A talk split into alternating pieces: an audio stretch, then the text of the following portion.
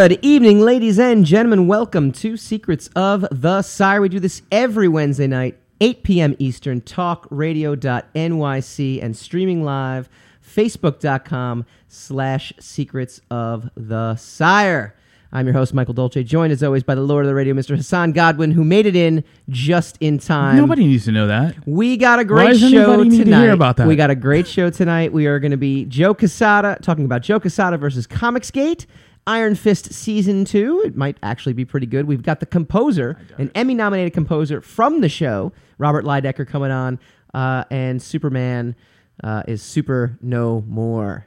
Well, Henry Cavill, anyway. but we start with what we didn't realize we had to start with because you know it just was like one of those things where we're like, what, what, like what, why, why, you know, why do we have to talk about Comicsgate again? Oh, we, we just do. How lovely. it's a lovely conversation Yeah. about Comicsgate. Yeah, I know, I know. Comicsgate is a is a circus. And and we're apparently going to the circus. That's that's what it is, right? So do you know? do you know what Comicsgate is to me? Uh, What you know- what is You know, like you? when you were, uh, or at least what happened this weekend, right? Yeah. So you know when uh, you are, you know, you're playing with your your brothers or sisters or your cousins, or you're in like a kindergarten class. I don't. I don't have you cousins. know, or something. any- I don't have family. Something like that. I sprouted from the ground. um, you know, where it's just not good, right? Like whatever it is, it's just not good, right? When you're playing with your cousins or your brothers or sisters or something like that, it's not good. And you get into a saying. fight, you know, or something like that. Like something happens, and then like basically like your your parents have to kinda- Separate you. Yeah. Okay, Yeah. yeah, Essentially. yeah, Essentially. So, um, that's what it feels like. That's what Comicsgate feels There, like. you're giving it too much credit because Comicsgate is is is ridiculous. Comicsgate is all about money, right? It's all about money, and that's a that's a bottom line. right. And that's why the Comicsgaters are being slandered as Nazis or whatever. Sure. Because they flirt with that particular crowd because that's where their money is coming from. Sure. Because the industry has like kind of blacklisted most of them. Uh-huh. Right? But they don't, for some reason, they feel that it's untoward or, you know, uh, some kind of insult to be called uh, the people that they're that they court. Yeah. So they're they're constant, you know, um, it's like uh, what's the Giuliani's uh, "The Truth Isn't the Truth." Their constant uh, their constant stance is, well, we're not doing that. We're not like that. Yeah. It's like, yeah, but your your followers are, and you're Yeah. not denouncing any of Yeah. it. And you know, and and also anybody that you seem to denigrate in the industry, they seem to get harassed a lot. Yeah. So what's going on, guys? If you're not with these guys, then just you know, then denounce it and move on. Right. But they can't because they're getting five hundred thousand dollars per Right. per uh, crowd fund. Right. You know, for their so they cause they really are rocking a hard place right there. Right. So, so what I was using the analogy before was that it feels like these are little kids fighting, and, and, and this is on both sides in a sense. I'm not. Let me let me let me Yeah, put go my put my stake in You- the ground. you gotta and these days. Say, I'm not uh, denouncing both sides. This is not the Charlottesville rally here, where you know. Oh yeah, is you're like not. this- It's not a false equivalence. I'm not saying that, but I am saying that it gets it gets you know it, it elevates to a point where there's just a lot of bickering, like your kids, like your cousins, like your brothers and sisters, like your kindergarten class, whatever it Yeah. is. And then Joe Quesada comes on and he's like your teacher or your mom or your dad, and you're like, just just play nice, guys. Like just just play nice. Like this is silly. Not only that, and, but I'm I it's uh, we're we're kind of funny on this because we were on opposite sides when we first started talking about Yes. this almost like a year ago. yes. And then we kind of switched sides a little bit. Like and now I'm like- voting. Uh, now I'm voting for like Yeah, for you know, you were you were you were kind of like, well, we don't know what's wrong with them, and then and then you were like, no, I know what's wrong with them, and then and I was like, well, we don't really know what's wrong with them, but after the Joe Quesada thing this weekend, and I, I looked at the reaction yes. of of most of the Comicsgaters to the Joe Quesada thing, I was like, okay, now I, I know what side I'm on Yeah. because I could, I've never read something more tempered and respectful Right. and even handed than Joe's reaction. Yeah, no, he, he was very he was very cordial. He even like look, what do you want to call it, sarcastic or not? He was talking with Ethan Van Sciver. Mm-hmm. Full disclosure, Ethan Van Sciver and I are friends. I like that guy. I do. Okay, I don't like the online persona that he's become.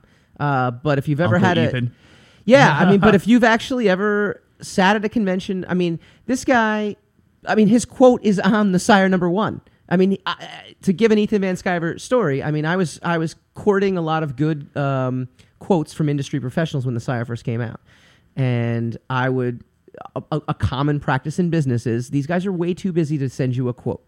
Just give them something and ask them if it's okay if you put their name to it.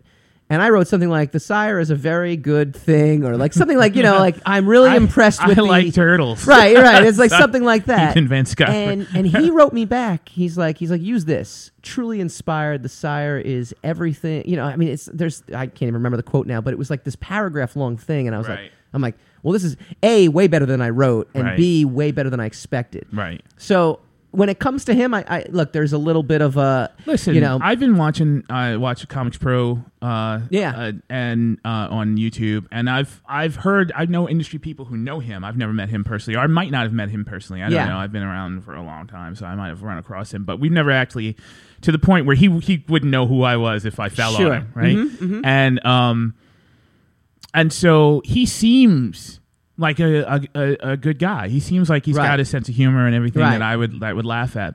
The problem is like if he's not like what they're saying he is, Right. he's definitely he's definitely pushing it. right. Okay?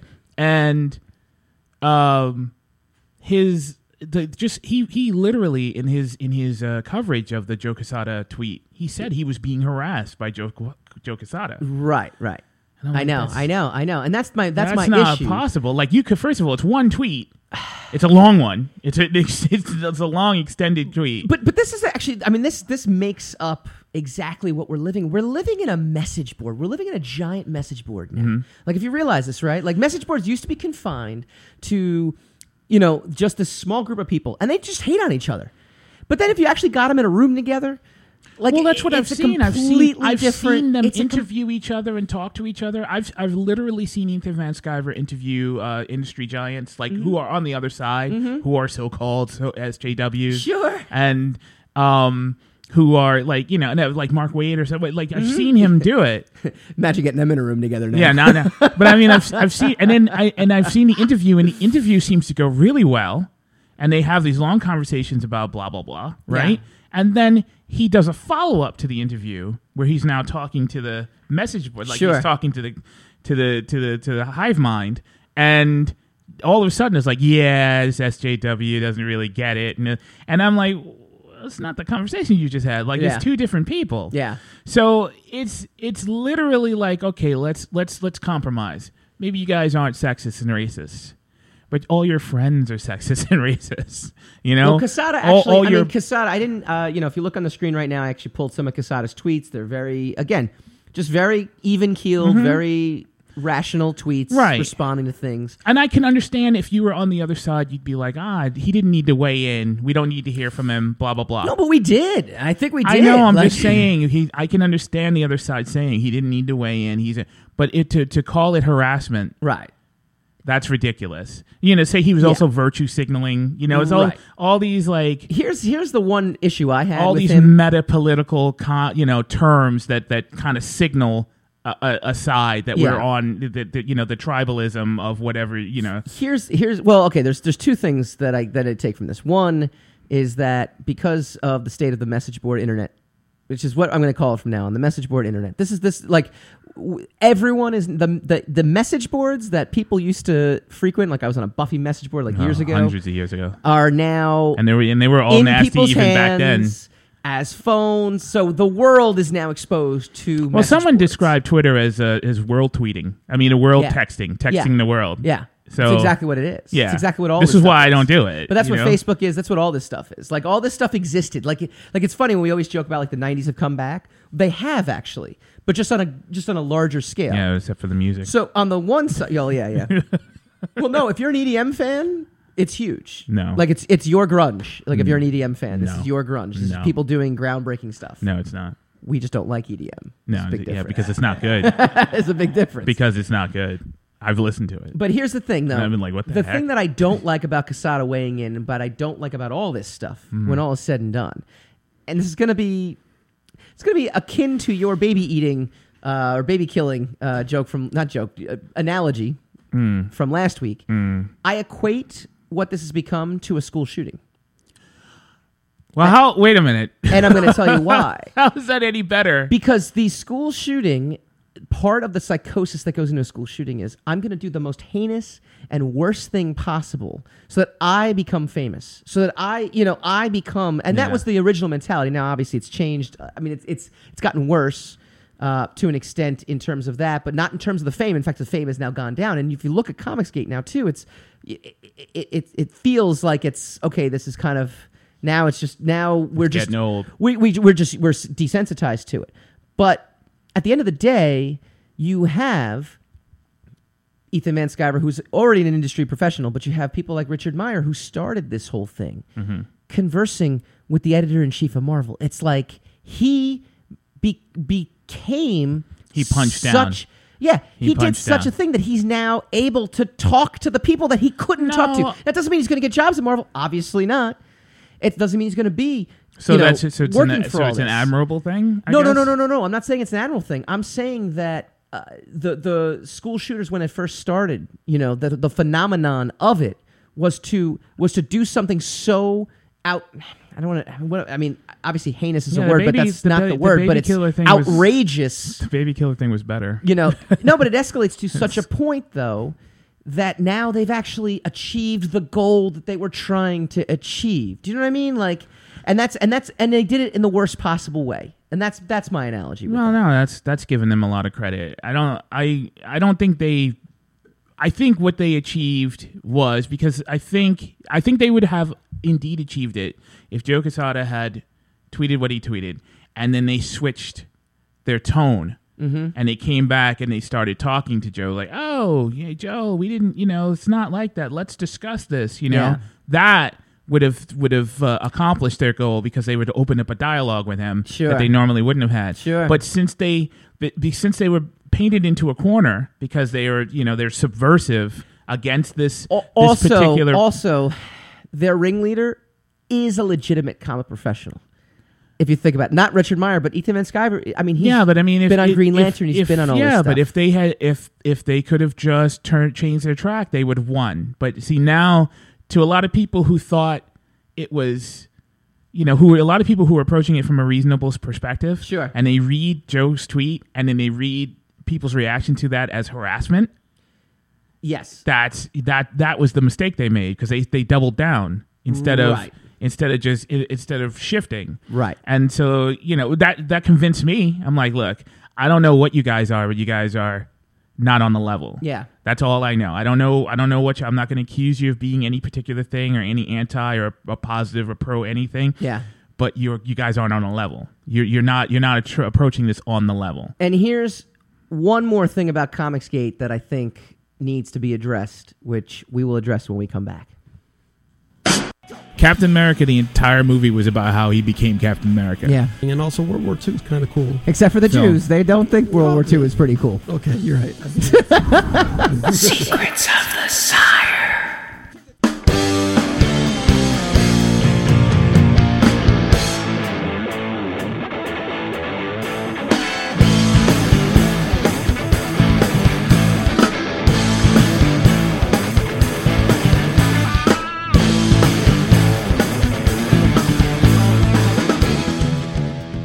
Welcome back to Secrets of the Sire. We do this every Wednesday night, 8 p.m. Eastern, talkradio.nyc, streaming live on facebook.com slash secrets of the sire, and now streaming live on Twitch and Periscope and YouNow and YouTube. Like we are, and we're on Spotify now. We is famous. Yeah, well, famous would mean that we have some sort of extravagant lifestyle. We lose money every time we come into the studio. Uh, so, So depressing. Everything you say is depressing. so we were talking Comicsgate. We were talking Joe Quesada, the Marvel editor in chief. Just a really quick recap for anybody who doesn't know what Comicsgate is. Go check out our last podcast. Go to secretsofthesire.com. You can stream it. Uh, basically, the movement uh, against social justice warriors, as they've put it, a movement for. It's that's such a it's such I- a broad I, term. Give. I'm just gonna I'm just gonna give the broad strokes because we Mhm. don't have time to recap. Otherwise, you're gonna complain we don't have time, and then we run out of time. And then I'm not complaining no matter what, but so, you know. Yeah, but I don't want to hear complaints about that. Yeah, but you wait. Okay, but I- you're I- still like- wasting time. Like it's it's humid out and it's hot out. It's I'll- hot as I can deal with that. Okay. I don't want to hear complaints about we didn't have time. I'll, so I'll find something else. To broad stroke.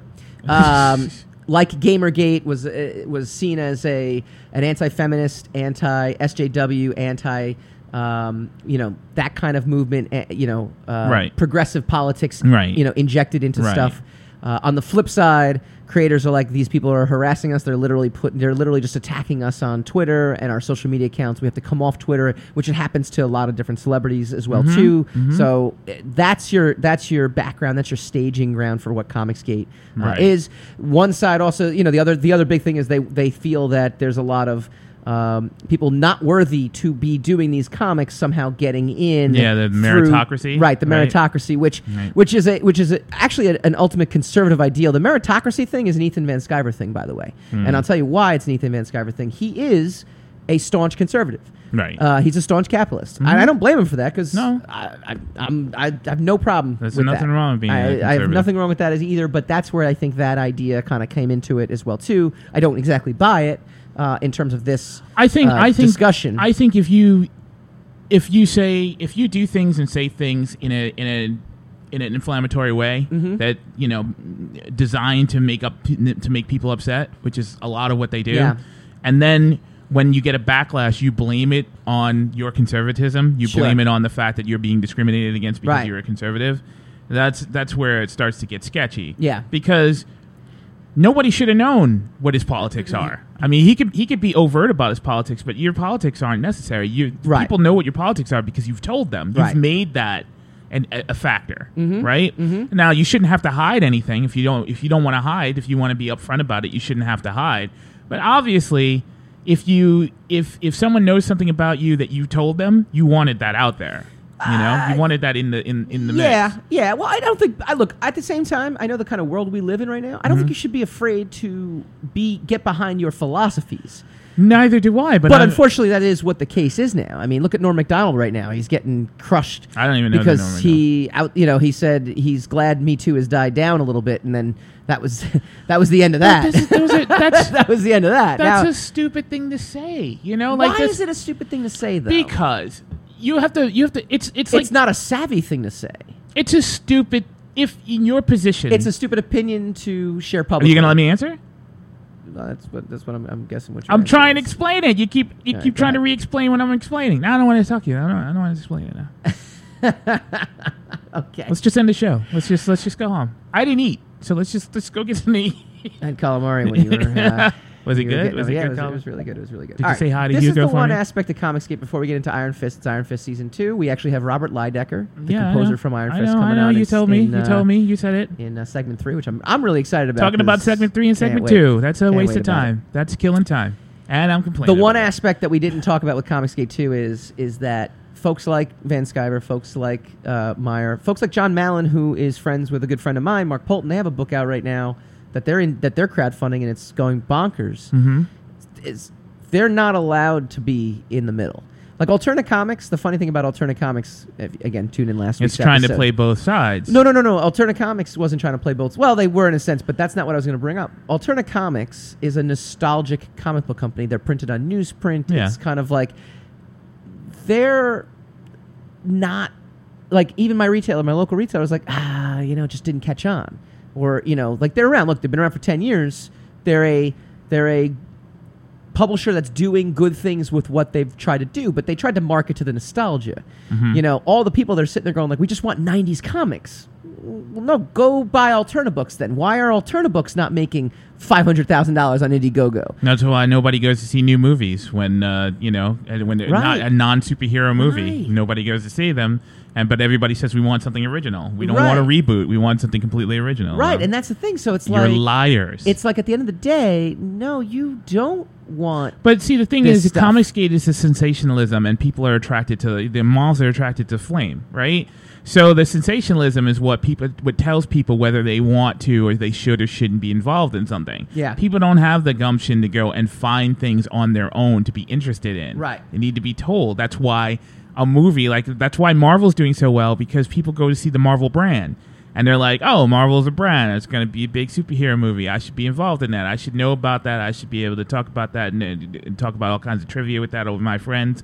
I have to go see this movie, Right. As opposed to you know, like I don't know Valeria. I don't even I don't even know an independent movie. Like you know, and they're like, well, why would I go see that? I don't know anybody who knows that. I don't know anything about that. Nobody I know wants to see that. To the heck with that. Even if you're slightly interested, Yeah. you're like, I'll wait till it comes on Netflix. Right. I'll wait till some.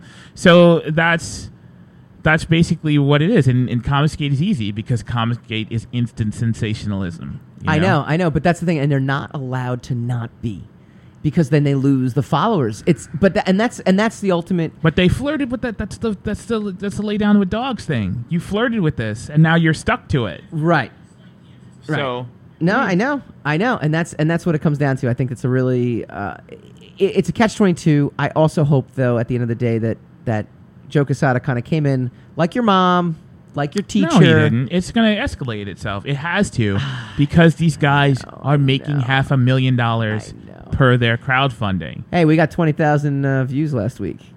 Comicsgate hashtag will be the Comicsgate headquarters for the next six weeks. We will talk about nothing but comics. I never freaking learn. I don't know why I even bother to try to have a real conversation with All you about on, any of this some, stuff. on to some actual done. productive stuff. I'm Iron done. Fist season two. Not interested. The reviews coming in. You're not interested. In Iron Not Fist season interested. two? I didn't even see season one. Uh, I actually watched the recap of season one.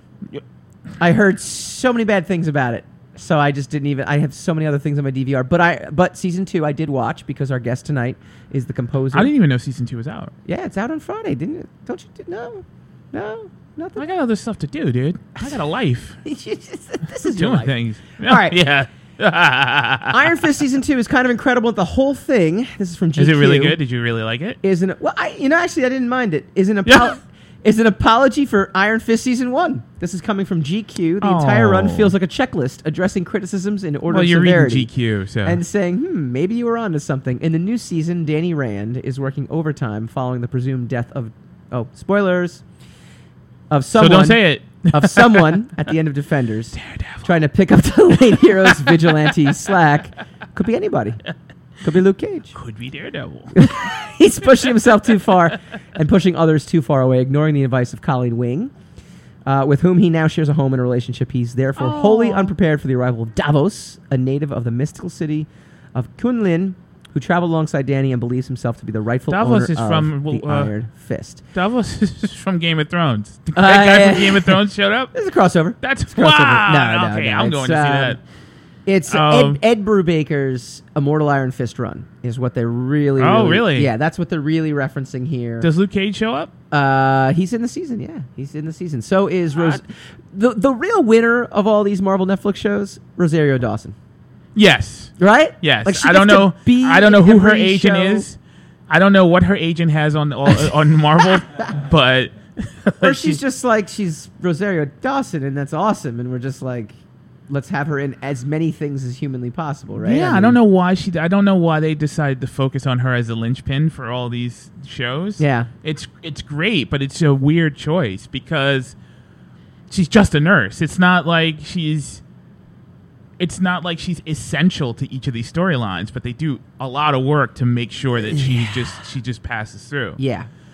The thing about it, personally, without really criticizing it, I really wish it was more of a crossover of heroes in these stories as opposed to a nurse from story to story to story.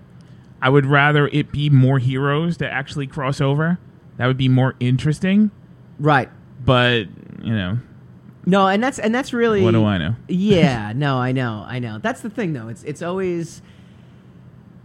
Well, they do actually have someone who's like a mutant in this one too, and it's played by Alice Eves. That's pretty cool too. I mean, they, they apparently Yeah, but they have a with the whole mutants. season. They- and like I said, I've got through a couple Jessica episodes. Jones season had a whole two. bunch of mutants in it, you know? I got well, I know, but I'm just saying, I got through. I got through a couple episodes of season two, and and the you one didn't see the whole the one season yet. I mean, it came out Friday.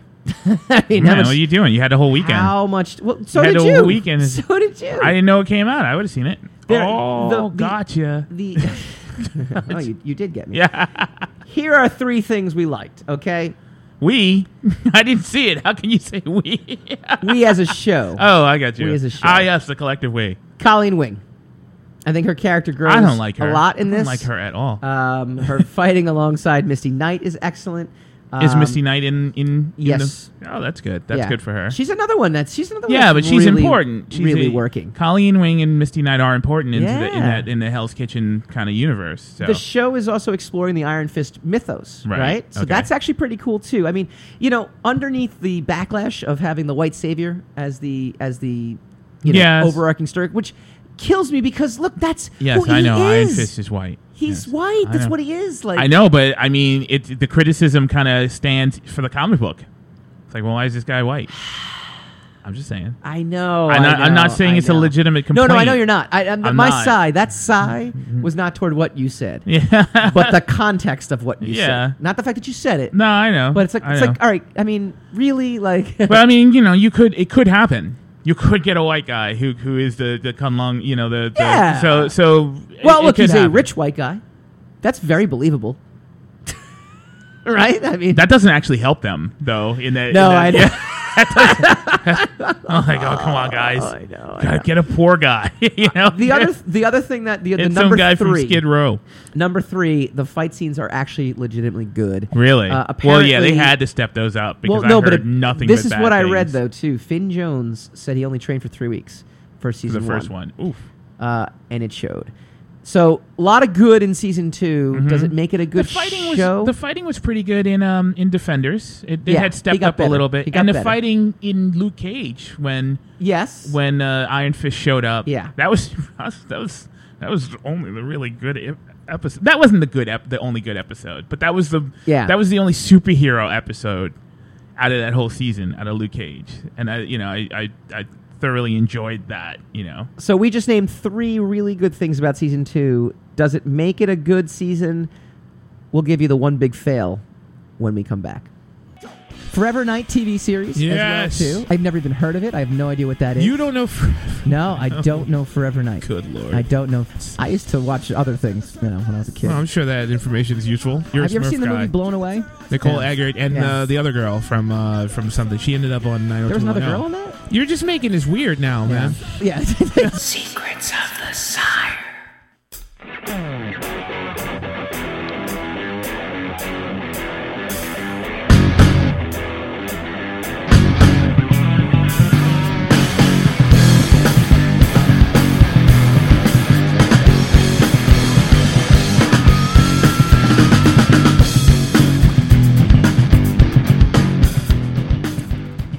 Welcome back to Secrets of the Sire. We do this every Wednesday at 8 p.m. Eastern, talkradio.nyc.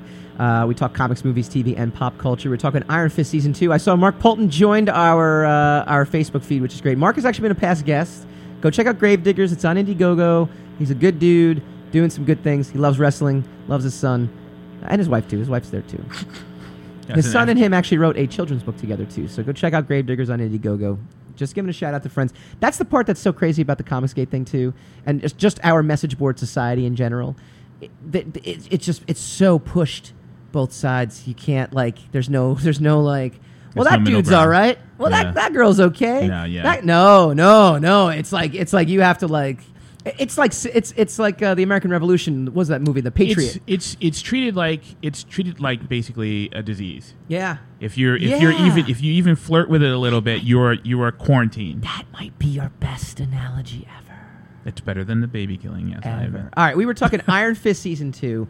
Uh, I'm really excited. We're going to welcome our guest on in one second, um, who is the composer from Iron Fist. So I'm really, really excited to talk to him. He's actually done a lot, a lot of other cool things as well too. Um, we're going to talk about all that stuff. He is. He actually did. He.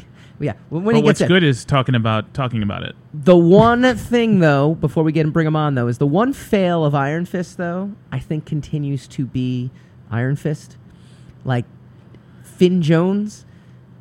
Uh, like, I don't What know. would you want him to be I, I don't know. You know, in the comics, Danny Rand has a little more personality. in the Um, comic book? Yeah, yeah. I, That's, that's in the in the show, he just seems to be. You're saying he's flatter in the show, Yeah. in a three dimensional show, than he Yeah. is on the pages of a comic yeah. book. Wow. No, I, I and you that's know a, what? that's a harsh critique. But here's the thing, though. I mean, look. At the end of the day, he looks the part. I just don't know if he's if he's ready to deliver. I just don't know if Finn Jones is necessarily. See, I'm not going to be able to do what you do. Um, I'm I'm going to have to now watch all of season one before I can even get into season two. Yeah. And everybody said Season one was. everybody's ripped it so yeah. badly that I mean the bottom the the, the, the, the positive thing is my expectations are probably going to be so low that I'm going to be like this is fine. So you here- know? here's the good news. Everyone is talking mostly positive about Saying season positive two, things about and I think it's because of two. our guest who did the score for the show, Mr. Robert Lydecker. How you doing, sir? Hey, I'm great. How are you? Very, very Um, good. Uh, th- so this is this is a real treat um, because one of the things that we love doing is talking to people uh, who are in the industry, but they have jobs. Like we've had stunt people on. We've had you know people who work you know around the industry. Last last week we had an author who writes about the stuff that we love reading, and it's like you know all these really cool jobs that people can have within this like TV, film, and pop culture world. And you have it. You have one of the best jobs. I mean, there's there's no question Dream about job. it. So you are the Well, compo- currently, or I did for half a year when I was working on the show. there you go. See, there you go. But but you've had. I mean, yeah, but yeah, you have an incredible like l- you know lineup. You were, uh, you did s- work for uh, Designated Survivor. You did work for um, uh, what was it? The Triple X movie that came out. I mean, you've you've done Yeah. s- a lot of really cool things. So how did I mean? How did you get there? How did you get here? how did I get here? Um, Well, you didn't have to leave anywhere. I guess there. Yeah. Yeah, I know. It's the past 30 years, how did I make my way here? I guess uh, as a kid, kind of interested in a lot of things creatively. Like I loved drawing, and through that, I was like really into the art behind like Star Wars and things like that. But I also did acting Mhm. when I was younger, and my mom's father was a stuntman in Hollywood. Wow. Um, so like I kind of was exposed to a lot growing up, and then I didn't really know I had an interest in music um, until like my family happened to get a computer, and uh, that had a program where you could click notes on a staff, and I just started randomly clicking notes on this staff, and then you could hit play, and it would make sound, and I slowly just like fell in love with that, and just slowly figured out over time like how to write music, and um, and I loved film scores and just kind of everything that I did as a kid, like creatively, the different avenues. I feel like it all kind of funneled together and um, led me to like film scoring. Um, What was your and big? then I was fortunate. Yeah, go ahead. Yeah, I was gonna say, what was your big break? Like, what what got you into the film score business? Like, what was yeah, the first thing? I guess I was I, I was fortunate to study music at USC in Southern California, and they have really good connections in the industry. So from there, I went to work for like a few different composers, um, and just yeah, the composer who I got my big break with was uh, Brian Tyler, who I did the Triple X movie Sure. and Yeah, I know, with, and also Sleepy Hollow. And you know, I just kind of worked my way up, worked my way up with him, and he was very generous with the opportunities. And um, yeah, and actually, uh, Sleepy Hollow, the writer for that was Raven Metzner, who um, show ran the second season. So there you go. there, yeah, There everything go. connected and, and led to this moment. It's pretty well now. Now you've reached the pinnacle. You're on our show. Uh, Yes, of course. not not even talking about the Emmy nomination you got. Uh, this is the pinnacle. Yeah, No, this is- this no, is it. Talk to us about the Emmy no, nomination. actually, this is yeah, it's it's very exciting. I'm I'm normally just isolated behind a computer writing music, so yeah, it's cool You to come share. write our uh, music. yeah, c- come in contact with the rest of the world. uh, talk to us about the Emmy nomination. What was it for, and uh, what was the feeling uh, to hear, you know, to to read your name or hear your name or whatever the case, you know, when you got that. Um, yeah, that was uh, in my mid twenties. Um, that was the the- the theme song for Sleepy Hollow, um, and I I was happy with the music I wrote. So um, it was nice that it was recognized. I don't know, it was just um, totally out of the blue and a huge honor. And um, I don't know, I just felt uh, it's just nice to be recognized by your peers. Um, but honestly, like. Uh, it's way cooler like to have a soundtrack out like for Iron Fist and Mhm. um I don't know, just like personal connections with people mean a lot more than the awards. Not not to say like um I'm not like That super you're not happy about. it wasn't super exciting. you know. Take take me through scoring a TV show. Um, take me through Yeah. the emotion that uh, that goes in. I mean, how do you approach each episode? I mean, is there is there a lot of talk? Uh, you, you mentioned Raven Metzner as the uh, as as the uh, showrunner? I mean, is there a lot of talk going in before you actually view what's on screen? Are you part of the shooting? I mean, like you know, how do you approach it? I'm really I'm I'm fascinated by this. Yeah, it depends on the project. Um, I guess maybe I should just talk about Iron Fist. Um, so I first just got a call from Raven, and he just like told me the yeah. So it started out like intellectually, conceptually. Like he told me his ideas for the season, like general idea of like story arc, and he had a few concepts that he was kind of like thinking of in the back of his mind, like um, yin and yang, and like just like things that he was using to generate his ideas. Um, and then from there, um, I just started thinking about how do I translate these ideas into music. So, like for example, um, we knew Kunlun was going to be in the story, and we knew we wanted to draw from like um, things that were very ancient.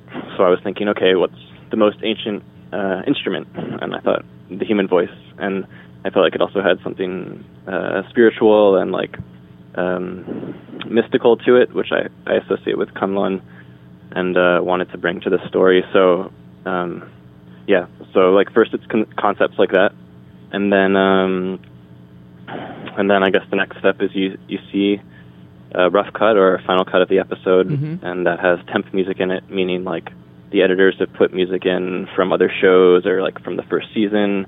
Um, and uh, yeah, we watch the music that's in there currently. We like where it's placed, what we want to change or do differently, and uh, some people are very specific about um, kind of like what they want musically. Other people, like Raven, there was a little bit more freedom, and he really encouraged me to like, um, you know, take take what the editor had done with the temp music as a starting place, but you know, try to take it somewhere new and see what else I could add. Um, yeah, and then so I I have the picture. I have I know what I need to write music for. I just you know watch the scene, and I guess I try to.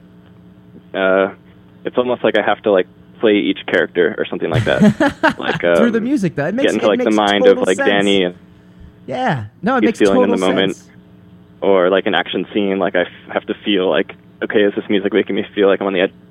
Like, um, and then I just try to channel that into sound. And sometimes it's just sound. Sometimes you know what you have to do, and um, sometimes those concepts that I talked about that we like come up with at the start. Sometimes they work, and sometimes they don't. Um, and yeah, then uh, then after I'm done, I, I so I do all the music on my computer hmm um, with like things I record myself or um, record ahead of time, and and like you know synths and like fake instruments, things like that, and then um, but I, I get like pretty pretty close to the final version, and then I play that for the producers, and they let me know if they want to change anything or try anything different, and then after that I'm done and on to the next episode. Uh, you mentioned uh, that you, you kind of get some influence from the previous season because you came on season two. Uh, you know, how Yeah. much does the uh, original first season influence you? I mean, is it is it something? Have you ever? I mean, do, do you like yeah, to so hear I was that fortunate stuff? that um, oh, go ahead. No, I was gonna say, do you like hearing, you know, previous, or do you want to come in completely fresh? Sorry, um, say the question one more time. Oh, I was just gonna say, like, do you do you like kind of like hearing what's come before for consistency, or do you would you rather just come and start fresh? It's tough. I've actually done another show where I came in the second season, um, and I like tried to honor what came before. Yeah. Um, when I talked to Raven first, I hadn't seen the first season, and um, the first thing I did instead of like watching the show was to try to like look into the comics a bit, Mm-hmm. um, and just like think about his ideas. Because he was he he came to me like looking for a fresh take on the show. Yeah. Um, and then, you know, going in, I was a little apprehensive because I was like, I want to, you know, do something that is what I would like to do. Uh, but like, you know, I don't want to. You, you suddenly do something different, and it like you know sets everything off, like uh, off kilter, or like upsets fans or or whatever. Um, but I talked to Marvel, and they were also like, "There's no sacred cows." I think that's like what they said. Um, yeah.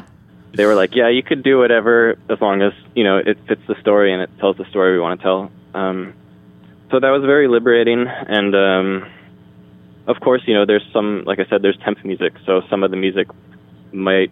The first season was like very electronic, and Yeah. um, yeah, had a different sound to it than what I did. Um, so th- some of the temp music had that flavor. So like you're going to be influenced by what came before, like unavoidably. Um, but that's not a bad thing, and um, hopefully it's okay. The liberties I took going in a different direction. with with the show being out, we can we can do a little spoilers. We can do we can well Sure. we, did, we actually we did we did a lot of spoilers last segment. But uh, give me your favorite scene in season two that you scored. Of the score. Yeah, what was what was Um, like what was like I mean yeah. was there an action sequence in season 2 that you were like you just walked away just just feeling the emotion and you were like really happy with the end product that you came out with? Well, I actually finished yet, so like my pers- what I say, if I what I tell you might totally change. Um, That's okay. I mean, my favorite stuff to write is like actually the more emotional music and like the more intimate stuff. Mhm. Um, so actually, the last episode, you know, like there was some moments between. Well, hmm, maybe not. I liked doing the scene um, where Colleen is is uh, get, getting the blood of getting the dragon transferred to her. Mhm. Um, Oh, spoiler. just because I don't know. I just feel like I was able to write some nice music, and uh, and I also liked some of the scenes in Kunlun. I guess some of my favorites were where there was a singer who I worked with Mhm. um, named Tae, named Tae Chung, um, who's like his family's from Tibet, Yeah. um, and he tries to like keep alive like music from that tradition. Um, and obviously, we weren't doing traditional music, but um, basically, he was like the one like soloist who I had. Someone he brought something else to the music like that I thought was special. Um, so that was just exciting for me to like work with him. And I don't know if I answered your question very well, but No, that was actually pretty good. that was actually way better than I thought. I was, I was like, I like when they punch people. that was that was a really cool scene. yeah.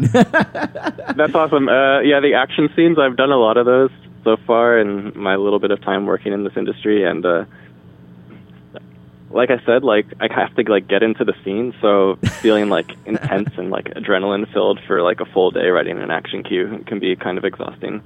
Um, That's pretty so amazing. That's pretty that's amazing. why I like the emotional stuff better. All right, well, Robert, thank you so much for joining us. Can you tell everyone where they can find you online?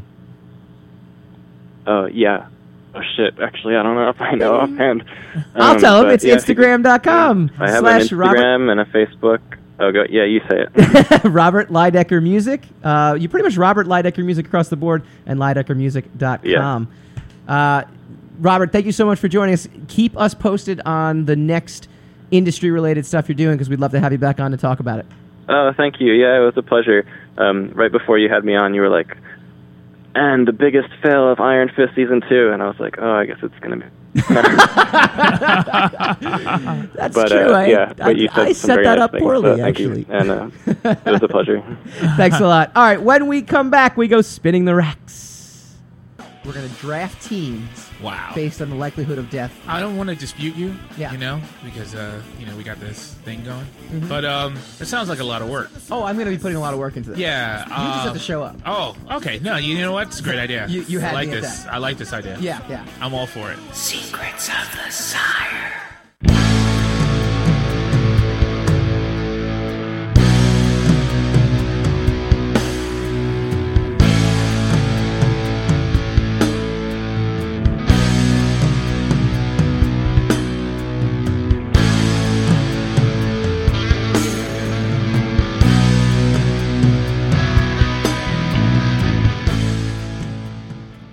Welcome back to Secrets of the Sire. That's the kind of in-depth, uh, behind-the-scenes stuff that you get here that you get nowhere else. You get to actually talk to the composer of Iron Fist season two. He also worked. Um, I'm not sure if it was the video game or the movie, but Avengers: Age of Ultron. So Pat Chan, Oh. wherever you are right now, that's your guy right there. Uh, but yeah, go check out Robert Lydecker music. Um, just awesome stuff. Like really, I, it's amazing the level of thought and preparation that goes into something and if you're successful no one like No takes one even notice knows about- yeah. like no one takes notice Yeah. that's that's the success to the point like where he even he says it like he's like I'm behind my computer all day. Yeah. Nobody talks to me. Yeah. so, you know, um, but still, that's got to be yeah that's got to be amazing. Yeah. That's got to be an amazing job. I, I agree. I agree 100%. All right, we've, we've covered a lot today. We've covered Comicsgate versus Mm-hmm. Joe Quesada. We've covered Iron Fist season two, Let's the three cover things this- we liked, Let's cover this last debacle. the one thing we don't, uh, and we had a great guest on. Um, but there's still more mu- more news. We go spinning the racks. Spin the rack, spin that rack. Henry Cavill out as uh, as Superman. So we don't have Captain Kirk for Star Trek, and now we don't have Superman for Superman. Yeah, These guys are all dropping out of these franchises left and right. You know, you know that, that Chris Pine dropped out of Star Trek. What we have, yeah. Uh, Drax is, is is pretty much dropping out of uh, uh, Guardians of the Galaxy, or Mm, all all signs all signs lead to that. They're talking about like should they recast him? TBD. Oh, you can't recast him. He's been. I mean, you can't. okay, but I'm just saying it's a, it, it it just seems like these things are happening. Well, of course, it's to be determined. here's the thing. But you know what? Quite honestly, so is not to ruin the segment before it starts.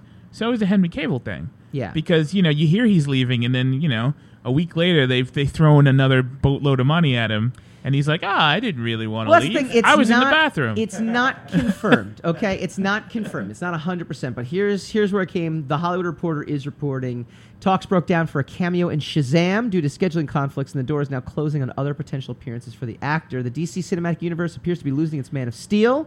Henry Cavill is parting ways with Warner Brothers. Sources tell the Hollywood Reporter, though neither side is confirming the British actor who first donned the blue suit for 2013's Man of Steel, and then Batman v Superman, and then Justice League is said to be hanging up the red cape. Uh, Warner's been trying to enlist Cavill, who recently co-starred in Mission Impossible Fallout, for a Superman cameo. Uh, the talks broke down. The door is now closing. It's because the studio has shifted its focus to a Supergirl movie, which will be an origin story. Uh, this effectively removes an actor of Cavill's age from the storyline's equation, Nonsense. given that Superman, aka Kal-El, would be an infant. Why couldn't he be in it later? Why couldn't he be there when you know, like, you know when she shows up on Earth and he's grown? Nonsense. here's the here's the part where you, you, you kind of feel like where there's smoke there's fire while no decisions have been made regarding any upcoming superman films we've always had great respect for and great relationship with henry cavill and that remains unchanged read a statement from warner brothers that's basically saying Warner Brothers is just a, a It was what nice They're, what they're probably trying to do, ya. they're just trying to scrub the whole uh, uh, Zack Snyder universe and start over, and it's going to be a disaster for them because which there are people already invested in these. They're not as big as the Marvel. i know As the Marvel franchise, but there are uh, there are millions of people invested in these characters already in these movies, i know and to try to wipe the slate clean and pretend that they didn't happen and start all over again, i know and who are you gonna find who's better than Cavill as Superman? Who's, who are you gonna find that looks better, looks like a better Superman than Henry Cavill right now? Eh, eh, you know That's insane. you're not going to and i agree with you where it does feel like they're just trying to erase it and it's like it's like no no no no you, you got some pieces in place ben affleck was great keep, keep him in there of course he was. but he doesn't want to be in there anymore No, you know the only piece they're going to keep there is gal gadot it's the only piece everything else is wiped clean 'cause she was the only see that's the thing. one, If but- they wiped, if they wipe the whole Snyder universe out, they have to wipe out Wonder Woman. right just give him a better looking suit he can be blue it's okay What? Give him a That's- good movie. No, I'm saying give Henry Cavill a good movie. No, Do you we know, don't- He will be remembered more for Mustache Gate than Man of Steel, right? Intern shaking his head. Give him a good movie. I don't know. I mean, look, Our intern has fantastic hair, by the way. Have you seen his hair? I wish I had hair like that. It's fantastic. You too. You probably wish you had hair like that too. But you don't wish you had Henry Cavill's mustache. I don't even know. That thing what, was a beast. I don't even know what we're talking about anymore. We're talking about the Mustache Gate. No, we're not. Henry We're talking about people's hair. Well, that too. I mean, look, I, I'd like to. I'd like to throw a compliment. I don't want to be on this show anymore. Anybody else? Anybody no, else you almost weren't. You were so late today. I wasn't late. I showed up on time. Where do you see Warner Brothers going from here? Nowhere. The Warner Brothers is a waste. It's a waste. I'm sorry, it. It's a waste. They don't know how. They're not making good movies. They don't make. They're they're making all. They're making every bad decision. They're learning all the wrong lessons from the Marvel thing, because they're not. And they're and they're not even utilizing their own experience. Yeah. So you're trying to copy the format of another company, and you don't know how to do it. Right. And then you don't even double down with your own knowledge, But I'm saying your that own philo- wisdom. but their philosophy right now has been to ditch that. So in that respect, they actually are following it. Right? They're going to reboot it, and they're not going to care about continuity. They're not going to care about anything that's come before. Well, then, and and they deserve what happens to them. I mean, if you're gonna reboot, look, all you have to do is make a good movie. Yeah. You got you got Aquaman coming out. How are you gonna get rid of Superman now? I mean, what do you what do, what have you just you've just hamstrung Aquaman because this is the Aquaman. We're all going to carry this with us Right. into the Aquaman Right. season. Yeah. and and so they've already killed that. They don't know what they're doing. Yeah. If they're trying to do this thing, it's like it's springtime for Hitler in Germany. they're just trying to make failures so that they could they could scrub it and start all over again. But no one's going to be there for them when they scrub all over again. No, I don't disagree with you. All right, we've had a tremendous show. We've talked Joe Quesada versus Comicsgate. We've reviewed Iron Fist season two and gave the biggest fail, which was not our guest, Mr. Robert Lydecker, the I Emmy know, Award yeah. winning, uh, Emmy Award nominated composer from the show as well too. And we talked Henry Cavill next week. Next week we got a cool guest as well too. Look, we're just knocking it dead. Our guest list, by the way, in the next like six to eight weeks. Unbelievable. We welcome Marisa Stotter, creator of Sequart's She Makes Comics, the untold story of women in comics, which is now streaming on Netflix. Comicsgate. Uh, Uh oh. I know, right? Uh-oh. Well, look, we are milking this thing as Let's much get as Ethan Van. Sciver on at the same I time. I want 40,000 hits next week. 40,000. 40,000. All right. We are Secrets of the Sire. Check us out on secretsofthesire.com.